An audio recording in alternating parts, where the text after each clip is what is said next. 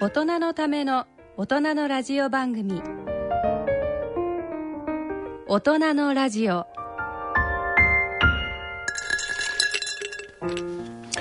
皆さんご機嫌いかがでしょうか？立川楽長です。ご機嫌いかがでしょうか？篠崎直子です。この時間は笑いと健康をテーマにお送りしております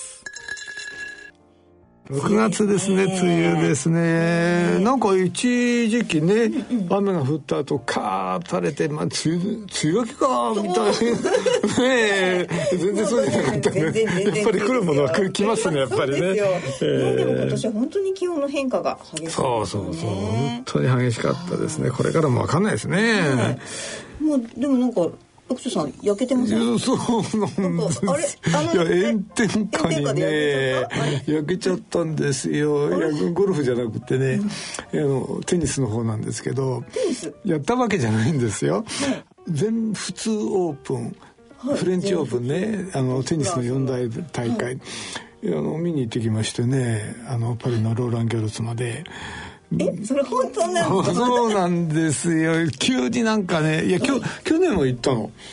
あ去年も行かれたんです実はね、あのパリに行ってたんだけど、でまあ今年はまあ去年いたしいいかなんて思ってたら全仏オープンは始まったんですよ。でテレビで見てたの。1回戦を。そしたら何回行きたくなっちゃってね思い出しちゃってね。今更チケット取れないだろうと思ってね探したらね結構あるのよ。リセールって言ってチケットを取った人が公式サイトでまた売るっていうそういうシステムがあるのね。いいですね。うん、見たらねポツポツポツポツリセールのチケットが出るの。えあるじゃんと思ってね、うん、2回戦と3回戦か、うん、取れたんですよ。取れちゃった。取れちゃった。あら大変。わあでもでもこの時期フライト高いだろうなと思ってみたらねあのフランスの航空会社でエールフランスってあって、キャンペーンやっててちょうど。格安のチケットがあってね往復7万円ですよ。パリまで直行便で。往復？往復ですよ。だってあの福岡に往復したってね正規チケットだったら結構行くじゃないですか。パリまで往復して7万だもん直行便で。どこまでついてるんですかでねね、えー、まあホテルはねそれはパリだからあるだろうけど、はい、ローラン・ギャロスっていう会場があってそのやっぱり東圏内でないと不便なわけよ。でも東県内にな。あるわけないだろうなと思ってサイトでねそのホテル予約のサイトがあるんですよ探したら一部屋だけ残ってんの。一部屋だけ。これはね多分行けってことなんだと思って、ね、そこまで揃ったら。ここまでお手当てされちゃっちゃしょうがないんだろうと思ってね。楽長様のために開けときました的な一部屋ですよね。だねきっとね。もうもう行くしかないでしょう。それ行きますね。突然行っちゃったうん。で翌日からねでもね錦織が出てたでしょ、でねあのあそこは会場が3つあるのよメイン会場が。で1人4枚しか取れないの、うん、だからねあの会場3つとも抑えるとかってできないわけ。それなくたってチケット別に安いわけじゃないからね、うん、公式サイトなんだけども決して安くはないから3つ抑えるなんてとんでもない値段になっちゃうから。どっか一箇所押さえたってどこでやるか分かんないわけ3つの会場の。前日になんないと発表されないの。処方がないからあの4枚以上買えないから1人で。3枚買って3日分。で1枚いつでも買えるようにしといて前日の夜次の予定見てじゃあ錦織がどこの会場でやるかって見て違う会場だったりすると取るわけ。ネットで探してとポツポツっと出んの。でねポツッと出たから出たってすぐにアクセスするともう売り切れてるわけ。これを延々繰り返すとそのうちに取れるわけ。あ取れるんですね。取れるわけ。これを延々やるわけ。出たーダメだ出たダメだっての。でそれやってようやく取ってで自分の会場と違ったら今度自分のチケットをリセールに出すわけ。ああそうか売れるわけですね、うん、そうそうそうすぐ売れちゃう。数分で売れちゃう。売れるとねメールが来るんですよ。売れましたって。もうねまあ 10, 10分か15分ぐらいするとメールが来ますね。売れましたこれを毎日やってた。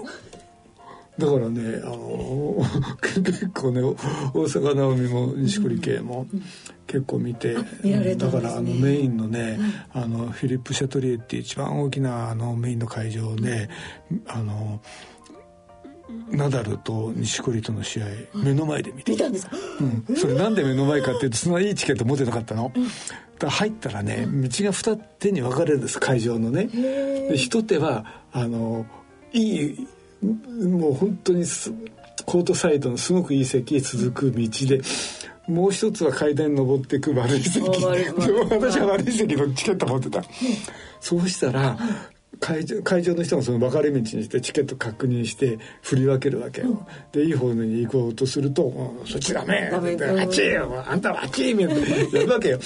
そう見せたら「ろくに見ないなあこっちゃん早く行け早く行け」っていい方の道なのよそれが。えー、と気が付かないでこっちも行け行けって言うから行ったら、うん、何？コートサイドにいるの？あれ俺こっち来ちゃったみたい。な全部ボックス席で周り見たらほとんどねなんかもう招待客風の人ばっかりなのよ、うん、で係員がいて、うん、なんか水エビアンの水水のサービスまでしてるわけ。特別席なわけビップじゃないですか。ビップ席よ。そこ行けって言ったでしょ？結構空いてんのよもうこうなったら座るしかないじゃない、うん、追い出されるまで座ってようと思ってね、うん、ずっとそこに座ってたらとうとう私が座ってた席誰も来なかった。最後までその VIP 席にいた。さあね一旦出たらもう入れないからトイレに行けない。そっかそうですよ。次出たら、まあ、そうそう次に見せたら「お前あっちだ」って言われちゃうから。出られない。トイレ我慢しながらね。でもそれがナダルと錦織の試合でもう目の前にねやっててね。だからうんもうむちゃくちゃラッキーでしたね。だってもう、ね、どんなどんなお膳立てだみたいなね。だって正規で買ったらすごいすごいもうもう倍倍ぐらいでする、ね、チケットですよそこは。しかもなんか一部屋だけとかもう、ね、まさにその席で見るために、そうそうそう。いや持ってますね今年は、ね、でもねさすがやっぱりねあのフランスだなと思ったけど、あの周辺がねその会場がいくつか分かれてんだけどその間にいろんなテントがあったり、うん、あのお茶が飲めたり食事ねまあ食事だってサンドイッチテントだけど、うん、そういうところがあるんだけどそこにねあのシャンペンの売り場があって。そこであのワインクーラーってあるじゃないですか、はい、あのバケツみたいなところにこれ入れてそこにワイン突っ込んで。それシャンペンなのよそれを売ってるわけ。バケツごと。バケツ売ってるわけじゃないけど。その冷やす。そうそう。ワインクーラーの中にシャンペン入れてその状態で売ってるわけ。だから、まあ、試合中なんだけどもお客さんがそこであのテントの下でシャンペン飲んでるわけ。もう。へえ、うん、日本じゃ考えられない、ね、考えられない。おしゃれなのよ、シャンパン飲んでる。ああやっぱりねこういうとこなんだな。と思ってね。だからそういう雰囲気も丸ごとね楽しめるわけですよ。だからテニス好きにはたまんないですね。よかったですね、うん、あれでね西堀がねナダルに勝ってれば言うことないけどね。強かったねナダルは。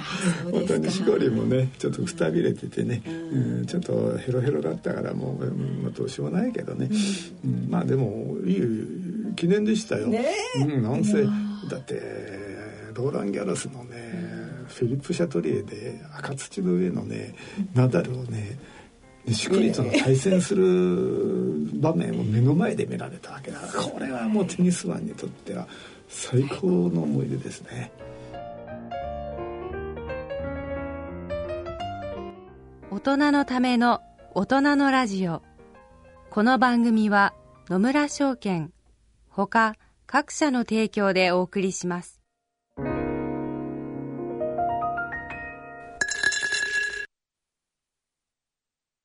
野村。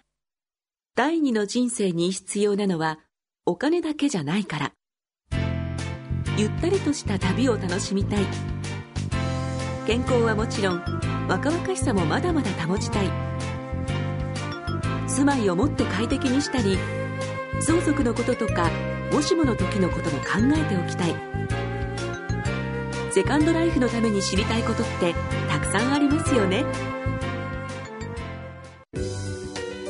あなたのハッピーなセカンドライフのために。野村証券の本支店ではさまざまなスペシャリストを講師にお招きして野村のハッピーライフセミナーを開催しています。詳細はウェブで「野村のハッピーライフ」と検索してください。なお当セミナーではセミナーでご紹介する商品などの勧誘を行う場合があります。それの村に来てみよう。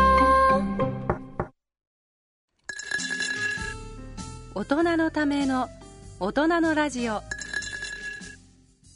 落語のコーナーです今回は立川楽長さんによる健康落語肩もんでをお聞きいただきますこれはね、あの、はい、テーマがうつなんですね。うつ。ええー、まあ、うつの落語作って、作るの難しいんですけどね。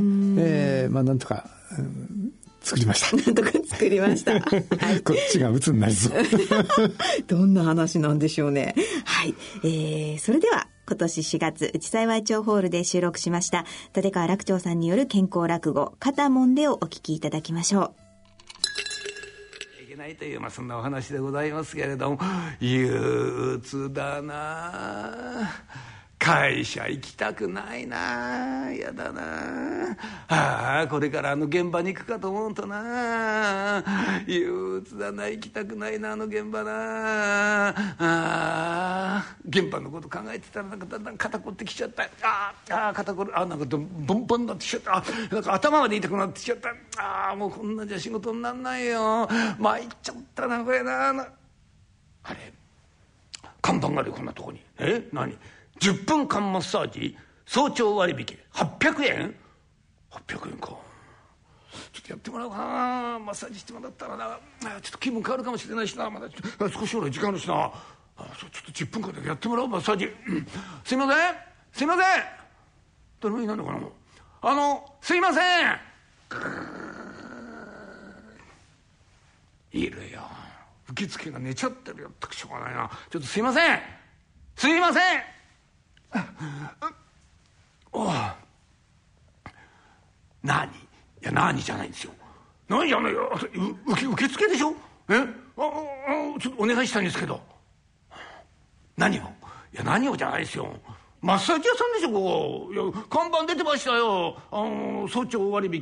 ね10分間マッサージ。早朝割引800円って出てたじゃないですか。あの看板見て来たんですよ。ちょっと看板見ちゃったの？なるべくな。見えないように出しといたんだけどな。どんな看板ですかそれ。やってくださいよ。あなたあの白衣着てるとこ見るとマッサージの人でしょ。お願いします。もう肩こっちゃってしょうがないんですから。ね。あのちょっとねあのやってください。マッサージ。10分でいいですから。10分もやるの？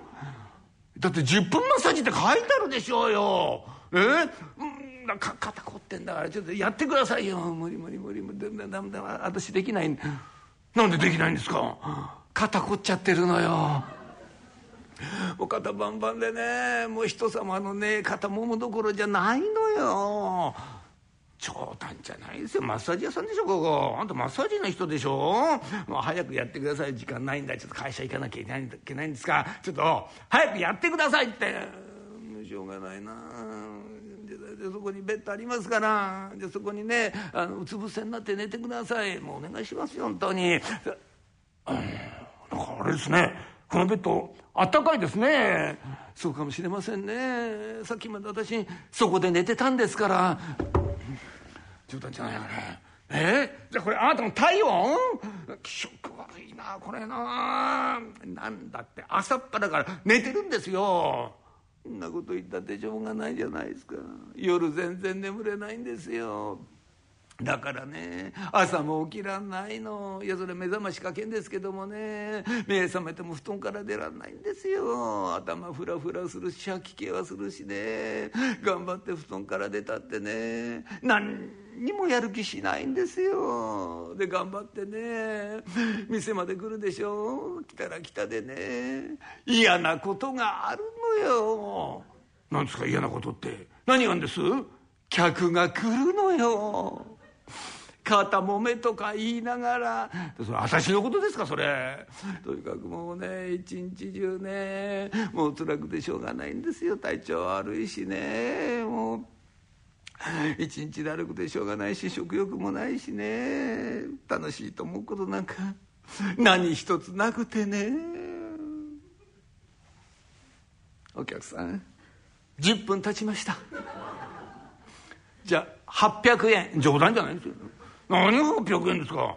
いや10分経ちましたってだって10分があと愚痴聞いてたんじゃないですか。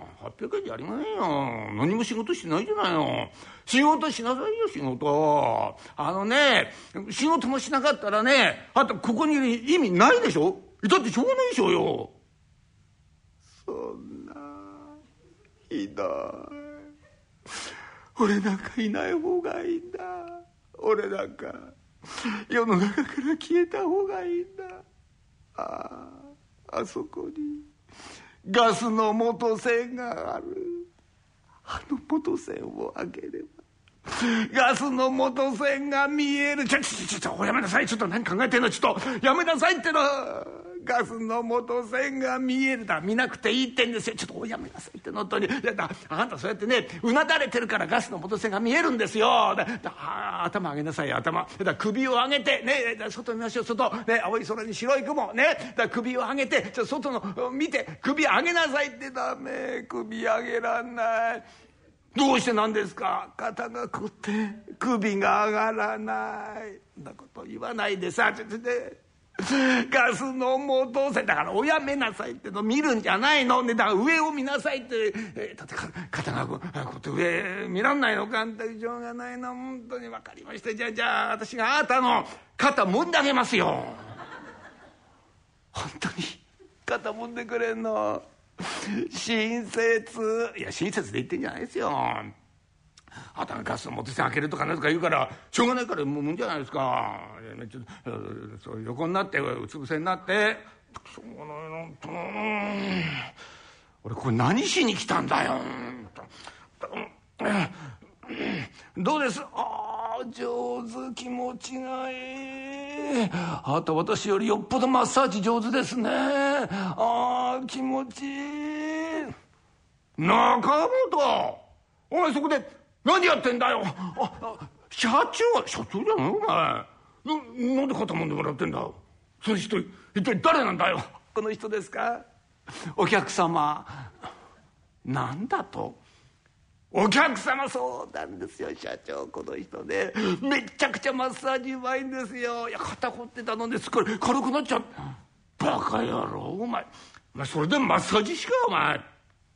お客様に肩もませるやつがあるかと申し訳ありません。本当にこいつどうしようもないんですよ。もう店はしょっちゅう休むしね。出てきたら居眠りはするしね。もうどこにもあんない酒へ持ってきてずっとばっかりでかくて腹出てるしね。入れ歯痛でうっとしくてしょうがない。本当にもう使い物になんないんですよ。まあ本当にまあ申し訳ありませんでした。いやいいんですよ。もうこんなり行きなんですこれ、いやもうね肩もまないとこの人とね、えー、そのガスの元栓開けるとかそんなこと言うもんですから。まだそんなこと言ってんですかこいつは。バカバカ野郎。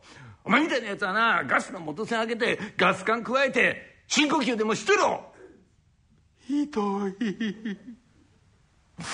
俺なんかいなくなっちゃった方がいいんだ。ガスの元栓を開けてちょっとおやめなさいってちょっと社長さん社長さんも社長なんですよ。そんなこと言って本当にガスの元栓開けたらね危ないじゃないですか。いいんですよ。うちはガス引いてないんですから。そういうこと早く言ってくださいそういうこと。だから何ですかお客様。こっちの中言ってたけど。え？そんなにマッサージお上手なんですか？あそうですか。あお名前何ておっしゃるんですか？え？水谷さん。あそうですか。の水谷さんねちょっとあのあのお願いしたいことなんですけどもね。はい。なんつう？肩もんでくれないかな？肩。え？ー、社長さんもですか？ってこと言ってね肩もんこっちゃってボンボンにこっちゃってねあんまり肩が凝ってね首が上に上がらないのよ。そんな人ばっかりだよ僕は。とんでもないとこ来ちゃったなんと。分かりましたよ。じゃあ飲みますから。しょうがないなんと。どうです？お上手だ本当に。いやこれプロ顔負けですよ。いや驚いた。これいやうまいなこれはな。すみません。10分間マッサージやっていただきたいんですけれども。お客さん来たよ。あどうもどうもありがとうございます。いえいえいえすぐにやりますからね。おい長本。お客様だ。おい長本。長本。しょうがないな。おい中本お客様だよ。起きろってどう中中本。すいません。早くやっていただきたいんですけれども。あすいません。すぐやりますか中本起きろよ。お前でも弱っちゃったらどうもなんて。こいつしかいないんだ。今店に。弱っちゃった。どうしよう。だ水谷さん？水谷さん？はいなんつお客様なんですけど。え？なんです？ちょっとすいませんけどね。このお客様の方揉んでくれませんかね？あのね庄司さん。私ここにね肩揉んでもらいに来たんですよ。なんで私が肩揉まなくちゃいけないんじゃないです。かそんなこと言ったってしょうがないでしょもうこのとにかくこの3人の中でね一番マッサージが上手なのは水谷さんなんだから。ねお願いしますよこの通りね。えさあさあお客様どうぞあのベッドにあの横になってください。ちょちょっといけませんよ。ちょっと社長さんダメだって。ちょちょっと早くしていただけませんかと。しょうがないなと。ええー、やってみようかなちょっとな。じゃあのちょっと思いますからね。よあれ？あすごいな。かこれひどいなこれ。あそうかこの筋が凝ってんだな、えー、これおふくろと同じだよこれ、えー、毎日おふくろの肩もまされたからな。同じ、えー、この筋をもみほぐしてちょっと。どうです？聞く。ああ聞くあなたお上手ね。私ねスマッサージね今まであちこち高かったのよ。でもあなたが一番お上手よ。ああ聞くああ気持ちがいいわ。な何？えもう10分経ったの？あそう。ほら。またた10分やってもらっただけで随分軽くなったわよ。まあすごいわねあなた。お名前何とおっしゃるの？え水谷さん？あそう私今度きっとあなたを指名しますからね。いや指名してもらっても困るんですけどもね。もうきっと来ますからありがとうございました。すみません。10分間マッサージお願いしたいんですけれども。お客様どうぞどうぞ。いやちょうどいいところお見えになりましたよ。今うちにねマッサージの名人がいるんですよ。さあさあどうぞ。水谷さんお願いします。社長さん結局これでね7人連続もんじゃいましたよ。7人ですよ。ありがとうございました。いやもうね助かっちゃった。もうみんな喜んで帰ってもらってね。ありがとうございました。ありがとうございましたじゃないよ。本当に。ああもうこんな時間になっちゃっ会社遅刻しちゃったよこれ。え？ー、何三谷さん。これから会社行くとこだったの？そうですよ。会社行く前にちょっと飲んでもらおうと思ってこう来たんじゃないですか。ああああもう遅刻だこれ。ああそう。だったこれ悪かったな次から次へ頼んじゃってね。じゃあねすぐ行ってくださいよ。すぐ。ね会社行って。会社行ってったって完璧に遅刻ですよ。はあ行きたくないな。遅刻したと思ったら余計行きたくなくなっちゃった。はああの現場行くかと思ったらな。行きたくないな。憂鬱だな。どうしたんですか三谷さん。なんですかその現場って。よっぽど大変な現場なんですか？いやそうじゃないんですけどもね。私ねこうやってまあスーツは着てますけどね。イベント屋で働いてるんですよ。ああそう。じゃあ何三谷さんそうやってスーツを着て弁当売ってんの？いや弁当屋じゃないんですよ。いやイベント屋。あイベントやったってね私などはもう下働きなんですよ。もうね野外イベントでねまあ、行くとね設営するんですよ。もう大きな風船膨らましたり、ね、テント張ったり。でもってねイベント始まるでしょ。そうすると私ね着ぐるみの中に入るんですよ。でもってね着ぐるみに入ってもう子供のね相手してご機嫌取らなくちゃいけないんですよ。あそう。じゃあ何三谷さん。えイベントの現場で着ぐるみ着てんの？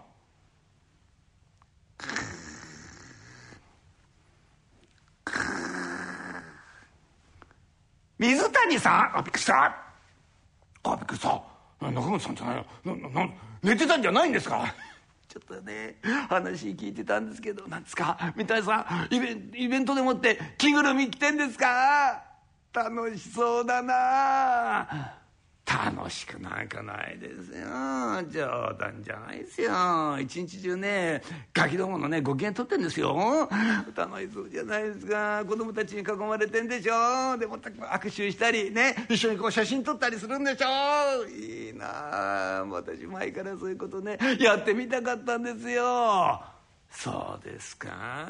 私は嫌いだないや私ねもともと経理なんですよ。会社潰れちゃってね。えー、しょうがない。次の仕事探したんだけどなかなか見つかんなくてね。ようやく見つけたのが今の仕事なんですよ。だけど正社員じゃないんですよ。あ一日中着ぐるみの中に入ってね。ガキども泣いてばっかしてはあ俺は一生こんなことやっていくのかなと思ったらね。憂鬱になっちゃってね。だからね夜も考えたら一晩中眠れないんですよ。だからね朝も起きらんないの。いやそれは目覚ましはかけるんですけどね布団から出られないんですよ。もうね頭フラフラするし吐き気はするしね。頑張って布団から出たってね何にもやる気がしないんですよ。どっかで聞いたようなセリフですねそれ。あさあさっきあ私と同じですね。はあこんなんだな。あんな現場行ったってしょうがないな。あの現場行って着ぐるみ着てガキどもの相手してるぐらいならな。はあいっそのことここでマッサージでもしてる方がちょっと楽しいよな。三谷さん三谷さん今なんて言ったの？え？ななんて言ったのえ？なんです？いやいやだから今なんか言ったでしょ。え？あのマッサージしてる方が楽しいとかなんとか。ああ。いやいやね。いやさっき何人かこうもんだでしょ？ええ。ー、私ねあんなに人様に喜んでもらったこと初めてですよ。ええ。ー、もう人もむ人みんなありがとうございましたって言って帰ってくれて嬉しかったな。なんかねなんかこう手応えっていうのかな。なんか張り合いっていうのかな。こんな気持ちになったの私。生まれて初めてですよ。はあ、あんなとこ行ってやだやだと思いながら着ぐるみ着てるくらいならねここでマッサージしてる方がやっぱとは楽しいだろうなと思いましてね。あそう。おい長本。長本。ちょちょちょっとちょっと来いお前なマッサージと着ぐるみとどっちがいいよ？はなんです社長？いやだからよ。あだからここの店でお前マッサージやってんのと。なイベント現場行って着ぐるみ着るのとどっちが楽しいと思うんだよ。何言ってんですか社長。こう見えたって私マッサージ師ですよ。着ぐるみに決まってんじゃないですかあそうきき着ぐるみおいじゃ中前なこれからああの 水谷さんの代わりに現場行ってよ。あ着ぐるみ着てこい。あいいだろ。着ぐるみ着ろよ。なんすか？え？私はこれからイベントの現場行って着ぐるみ着るんですか？行かせていただきます！急に元気になったなお前。やる気満々だなお前は。え？ちょっとさんいいのかね？あのこいつあの代わりに現場行かせてうんいいですいいです。いいですよ。何私のことだっていいんですから。ええ。それにあの現場ねいつも人手不足ですから。ええ私の代わりに来たって言えばねもう大歓迎ですよ。あそう。決まりだよ。おい。中本お前、えー、行って着ぐるみ着ろ。本当ですか。なんか楽しみだな。水谷さん俺一番やりたかったのがねスパイダーマンなんですよ。メタボだろお前はそんな腹の出っ張ったスパイダーマンどこの世界にいるよ。水谷さんあここいつがさ入れるようななんかいい着ぐるみないかね。あそうですかね。ね中本さんがねこの体型あありますあります。一つありますよ。何？くまモンいいねくまモンね。あおいおい中本お前くまモンの方入れよ。くまモンですか？前からやりたかったんですよ。よしよしよしよし。行け行け。早く行けもう遅刻してんだから。な？あああのなあの中本お前今着てるその白衣飲んで。な？あの水谷さんに来てもらいよ。ちょっと待ってください。社長無理ですよ。そんなの。白衣着ろったって。私ねマッサージ師の免許持ってないんですよ。大丈夫。いいのそんなの。持ってるか持ってないか見たって分かりゃしないんだから。大丈夫呼んだかそんなもんよ。病院行ってごらんなさいよ。白衣着て聴診器ぶら下げてりゃ医者に見えるんだから。ね？うん、二水色とかなんて誰だって分かんないんですから。いやそんなもんいいのいいの。免許なんかとでゆっくりね取ったらいいんだから。ええ。いや水谷さんがうちでマッサージしてくれたらうちは繁盛しますよ。やったー。乱暴な話があったもんでございました。さあそれから1年ぐらい経ったある日のことでございますけれどもいらっしゃいませ。店長水谷店長大変です。どうしたんです？大変です。受付にくまモンが来てます。えー、受付にくまあ本当だ。くまモンがいるよ。ちょっとあああどどどういうこと？だ 水谷さん！俺ですよ俺中本。中本さん。ええどうしたんです？いやそれがね。えー、近くでもってねイベントやってんだうんだからね挨拶に来たのよ。あそうだったんですか。その格好で来たんですか。それがもう忙しくって、えー、もう着替える暇がなくってさ。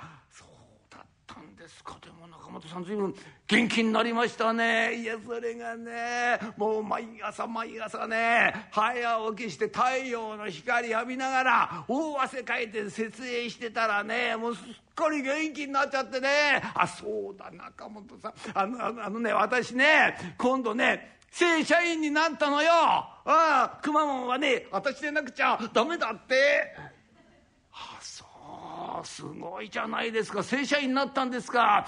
だけどね水谷さんだってすごいじゃないですか。ね店長でしょ。いやこの店も随分良くなりましたね。えすっかりね道があるように綺麗になっちゃってね女性のね受付までできちゃってすごいですね。ああまあねずいぶんいろいろ内装しましたから。そうかすあれ？社長いませんね社長。分かった水谷さん。とうとう社長。クビにしましたね。何言ってんですか。社長がクビになるわけないでしょうよ。いやそうじゃないんですよ。社長ね今度3つ目の支店出すってんでね銀行行ってんですよ。支店を出す。へえすごいな。頑張ってますね社長も。だけどね資金繰りが大変みたいですよ。もうしょっちゅう銀行行ってますからね。あそうじゃあ社長肩凝っちゃってね。もう今頃首が上に上がらないなんて言ってんじゃないんですか。そうじゃないですよ社長は今首が回らないんです。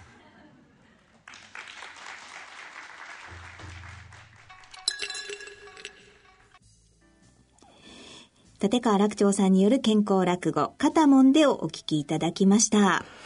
まあ、うつっていうのはやっぱりね、もうストレスですね、やっぱり原因がね。ねねうん。だから会社なんかでも人事異動の後、うつになっちゃったとかね。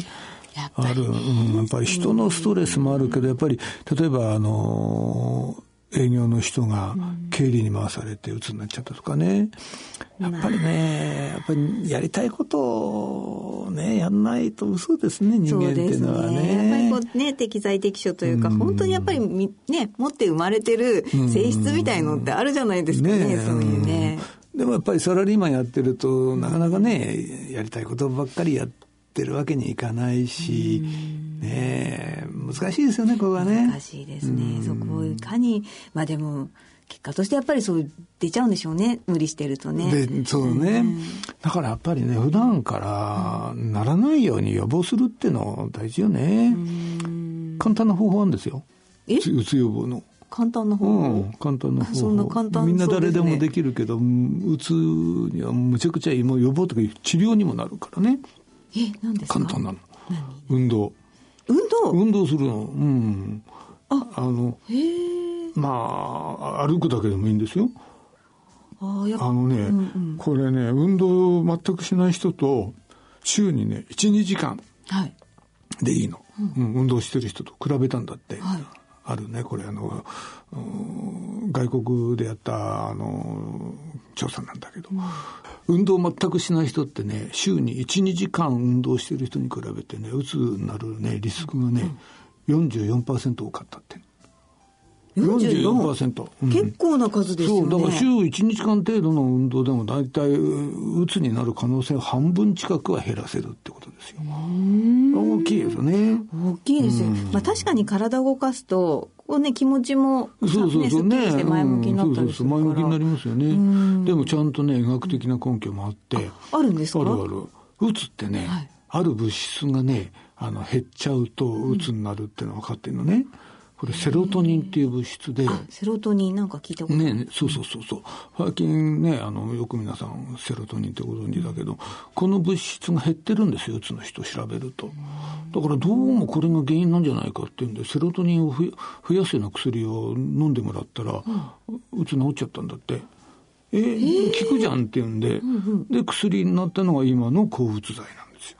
だからあれはね、体のセロトニンを増やしてあげるお薬なの。へえ、じゃあまあ運動しなくてもそのセロトニンをこう増やしてくれる、うん、そうそうそう、うん、うん、そうなんだけど、うん、薬飲まなくても増やしたいじゃないですか、はい。ね、薬って副作用って必ずあるんだから、やっぱりありそうですよね、なんかこう操作するってね、でこのセロトニンを増やしてくれるのが運動なんですよ。運動に運動するとその自然にそのセロトニンっていう物質がそう体の中で出てくる。分泌されるへえ、ねただだもん薬 お金いるけど、はい、ね運動副作用ないでしょ、うん急にやると筋肉痛になるってことでね。まあ、そうですね。あと怪我しない程度にってなるけどね。ちょっと頑張りすぎてね。でもね、まあ多分自分のどんなこう好きな運動をすれば、そうそう何でも運動。そうそう。しかも週に1、2時間程度で効果があるんだもんね。えー、いいじゃないですか。いいじゃないですか。でね、うん、運動する暇ないわって人いるじゃないですか。ありますね。ねまあそういう人に限って鬱になりやすいやね。まあね、えー、大変なんですね。もう一つあるの。うん、忙しくてもできること。え運動以外に、うん、セロトニンがちゃんと増えるの。え、何、何ですか？笑うの。あ笑うんですよ。笑うとね、脳の、脳からね、セロトニンがね、ちゃんと分泌される。笑うことはうつ予防なんですよ。セロトニン出てくるから。やっぱり笑うのはいいんですね。ねプロさんの得意分野じゃないですか、ね、そうそうそうそう。ね、うん、だからね、あの、寄せに来る人ってね、うつ少ない。確かに。なんか寄せに来て、うつになって、えうつだけどね。まあ、うつになってる人寄せに来ないから、結果としてそうなるかもしれない。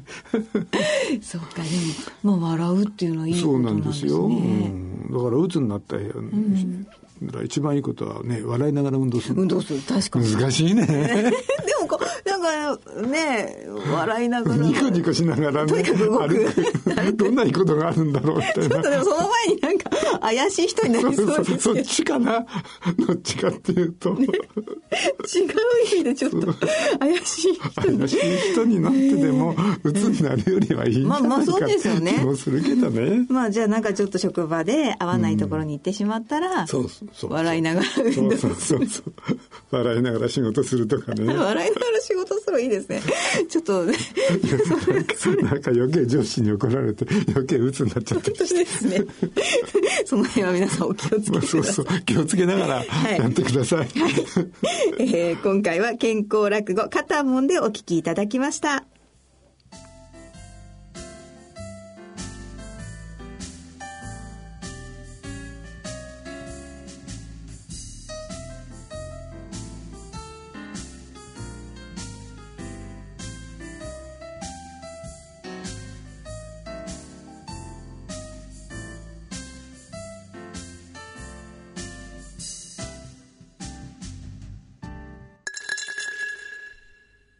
野村、ちょっと気になるお金の話。今回は、老後の生活費です。お父さんお疲れ様でした。お母さんこそ大変だったね。娘の信子の結婚式も終わり、一段落ですね。そうだね。これからは二人で気ままな老後生活。一体どれぐらいのお金が必要なのかな？私も気になっていましてね。生命保険文化センターの平成25年度生活保障に関する調査によると、老後2人で必要な最低生活費は平均で月額22万円。ゆとりある暮らしのためには平均で月額35万4千円が必要らしいよ。2人で生活するには結構お金がいるんだね。2人で？これからは私一人で生活していきたいわ。お金に関するご相談は、お近くの野村証券へどうぞ。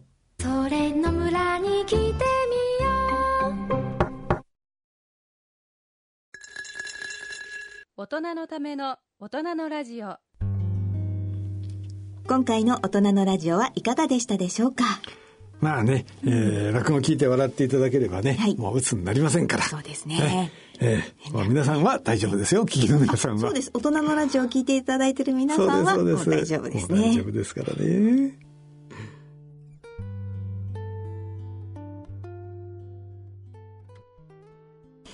さて、ここで本日はプレゼントがございます。スタジオには映画光のお父さん宣伝担当の赤松美代さんにお越しいただいています。こんにちは。よろしくお願いします。よろしくお願いします。赤松美代と申します。劇場版ファイナルファンタジー14光のお父さんの宣伝を担当しております。よろしくお願いいたします。光のお父さん。うんなんか飛んで飛んでっちゃいそうなお父さんだね。光ってとこにね。光ピャーっととか飛んできそうな。どんなお父さんだろうみたいな。どんな早いお父さんなんだろう。これはどんな映画なんでしょうか？えっ、と、仕事一筋だったの吉田鋼太郎さんが演じるお父さん、お父さんが突然会社を辞めてしまうんですね。うん、そんなお父さんを見て坂口健太郎さんが演じる息子の昭夫はなぜお父さんが急に会社を辞めたのかそんな理由を知りたくてある計画をひらめきます、はい、それは子供の頃一緒に遊んだゲーム「ファイナルファンタジー」のオンラインの世界に父親を誘って自分の正体を隠してゲームの中でお父さんの本音を探っていくというこの光のお父さん計画。そこからあの光のお父さんっていうタイトルに。それで光なのね。光。ってなんか電波のお父さんみたいな、ね、感じですけど光ってお名前なんですね、えー、そうなんだ、はい、それで最後にこう明かされるお父さんの秘密は何か。何でし何でしょうと、はい、えー、というねえなんだろうね。ね気になりますよね。ね光のお父さんだからね。ねしかもなんかい新しいですね。オンラインゲームで会話をす。るってことですよね。なんかゲームってやらない人でも、うん結構分かりやすいようにあの映画の中でされててオンラインゲームでただチャットをするだけっていうイメージに持っていただければいいと思います。普通におしゃべりができるんですゲームの中で。わか大丈夫かな？なんかあのそうですね。ねパソコンみ。たいなのを通じてみんなでその会話をネットでそのキーボードでやっていくっていう、はい、そういうもんですよね。そうですね。ということは何そのこのファイナルファンタジーというそのオンラインゲームでチャットができると。そういうことなんだ。おしゃべりができます。その、まあ、相手はわわからないんですけど、えー、ゲーム上なのでわからないんですけど。じゃあゲーム上で自分が息子であることを隠して、えー、自分の親父とお隠れて隠れてというか正体を明かさない。で会話をするという、はい、なんか凝ってますね 本当ですよね。やってることがね。ね。しかもなんかこの光の戦士は女性なんですか？なんか予告見たらなんかあれ女の子七さんのキャラクターが女性の金髪の、そう。金髪の女性。女性。が息子それ。で気許しちゃったんだ。そうですで秘密はばしちゃったんだ。そうそうそうそこあるなと思いました お聞きの方わかんないかもしれないけどあの、思わず何でも喋っちゃいそうなキャラクター。そうですか。まあ、ちょっと男性の心理はわかんないです。でもちょっと怖そうだ。ね。でもまあ、こう、性別も変えられるわけですよね。だからオンラインの世界で、ね、自分が実際に女の子でも、うん、男性のキャラクターも作れるし。なるほど。これがお父さん役ですね。ああ、お父さんの役のキャラクターもこれ出てますね。かっこいい。かっこいいじゃないですか。かっこいい。へえ。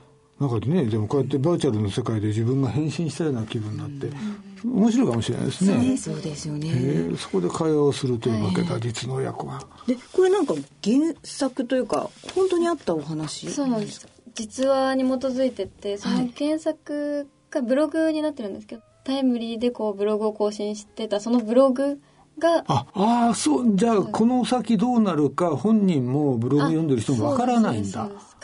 でみんなドキドキしながらこう読んでいくと。えあそれ面白いね。面白いですよリアルです、ね、やっぱりこういう時代でないと生まれない環境ですよね。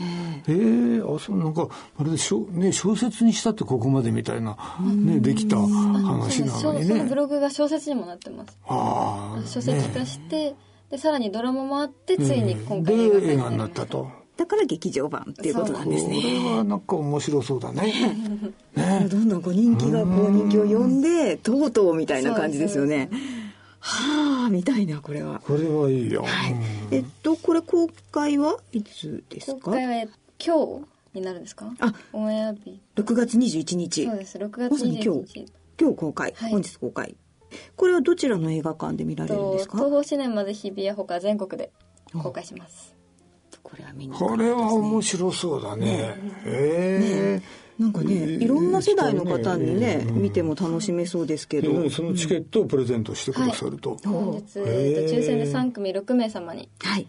6名？えっとはい6名ってこと6は名？我々2人応募するとあと4名、そうね。あと4名。そういうことしちゃいけない。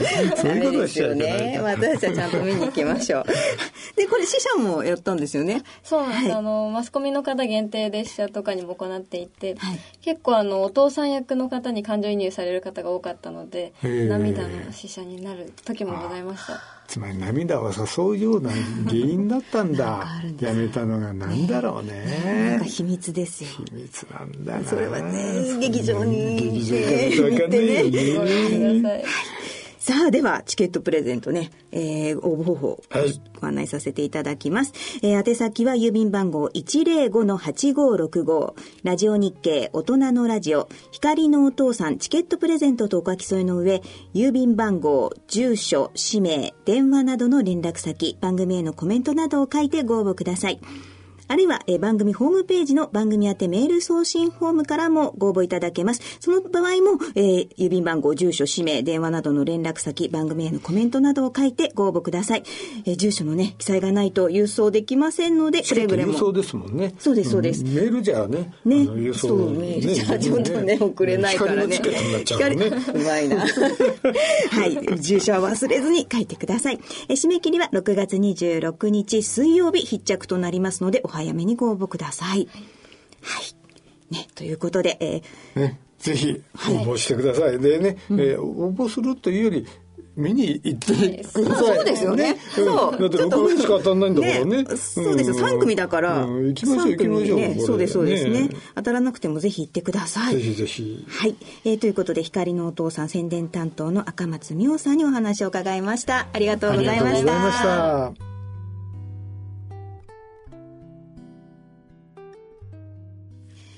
えーさて映画もね本日公開というお話でしたけれども。そうそう映画も今日公開で公開ですが今日は7時から私の独演会ですねそうなんですよ楽長さんの独演会が本日あるんですよねえ夜ね。あの来られる方まだね間に合いますから、チケットありますから、はい。ぜひお越しになってくださいあ皆さん行きましょう行きましょう。7時からですからね。7時。じゃあもうお仕事終わりで。そうそうそう、ね。ちょいとね、あの寄っていただければなんか最近、えーねやる気が出ないなとかねうん鬱っぽいかななんて方もうぜひ来てください。笑いますから。ねねえ。ネタ卸しもしますしね。今日は。楽しみ私も行きますからね。ぜはい。ひぜひ。はい。さあそして、えー、今度8月ですね。そうですね。8月もね、はい。独演会。はい。やらせていただきます、はい、えーそのチケットプレゼントのご案内です。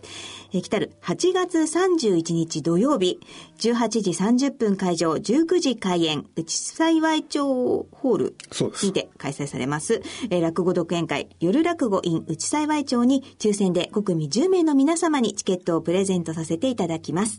チケットご希望の方は番組ホームページの番組宛てメール送信フォームからご応募いただくか、郵便の方は郵便番号105-8565ラジオ日経大人のラジオ落語チケットプレゼント係宛てにお送りください。いずれも夜落語チケットプレゼント希望とお書き添えの上、郵便番号、住所、氏名、電話などの連絡先、番組へのコメントなどを書いてご応募ください。応募の締め切りは8月2日金曜日必着となります。どしどしご応募ください。今回8月ですからね、はいあのミステリー落語やろうと思って、うんちょっとね怖いやつをいいですね、暑い夏に。うん暑い夏やっぱりね階段階段ですね なんと言ってもねはい。こちらも楽しみです。はい。はい。えーそれではそろそろお時間となりました。お相手は篠崎直子と、立川楽長でしたそれでは次回の放送までさようなら大人のための大人のラジオこの番組は野村証券他各社の提供でお送りしました。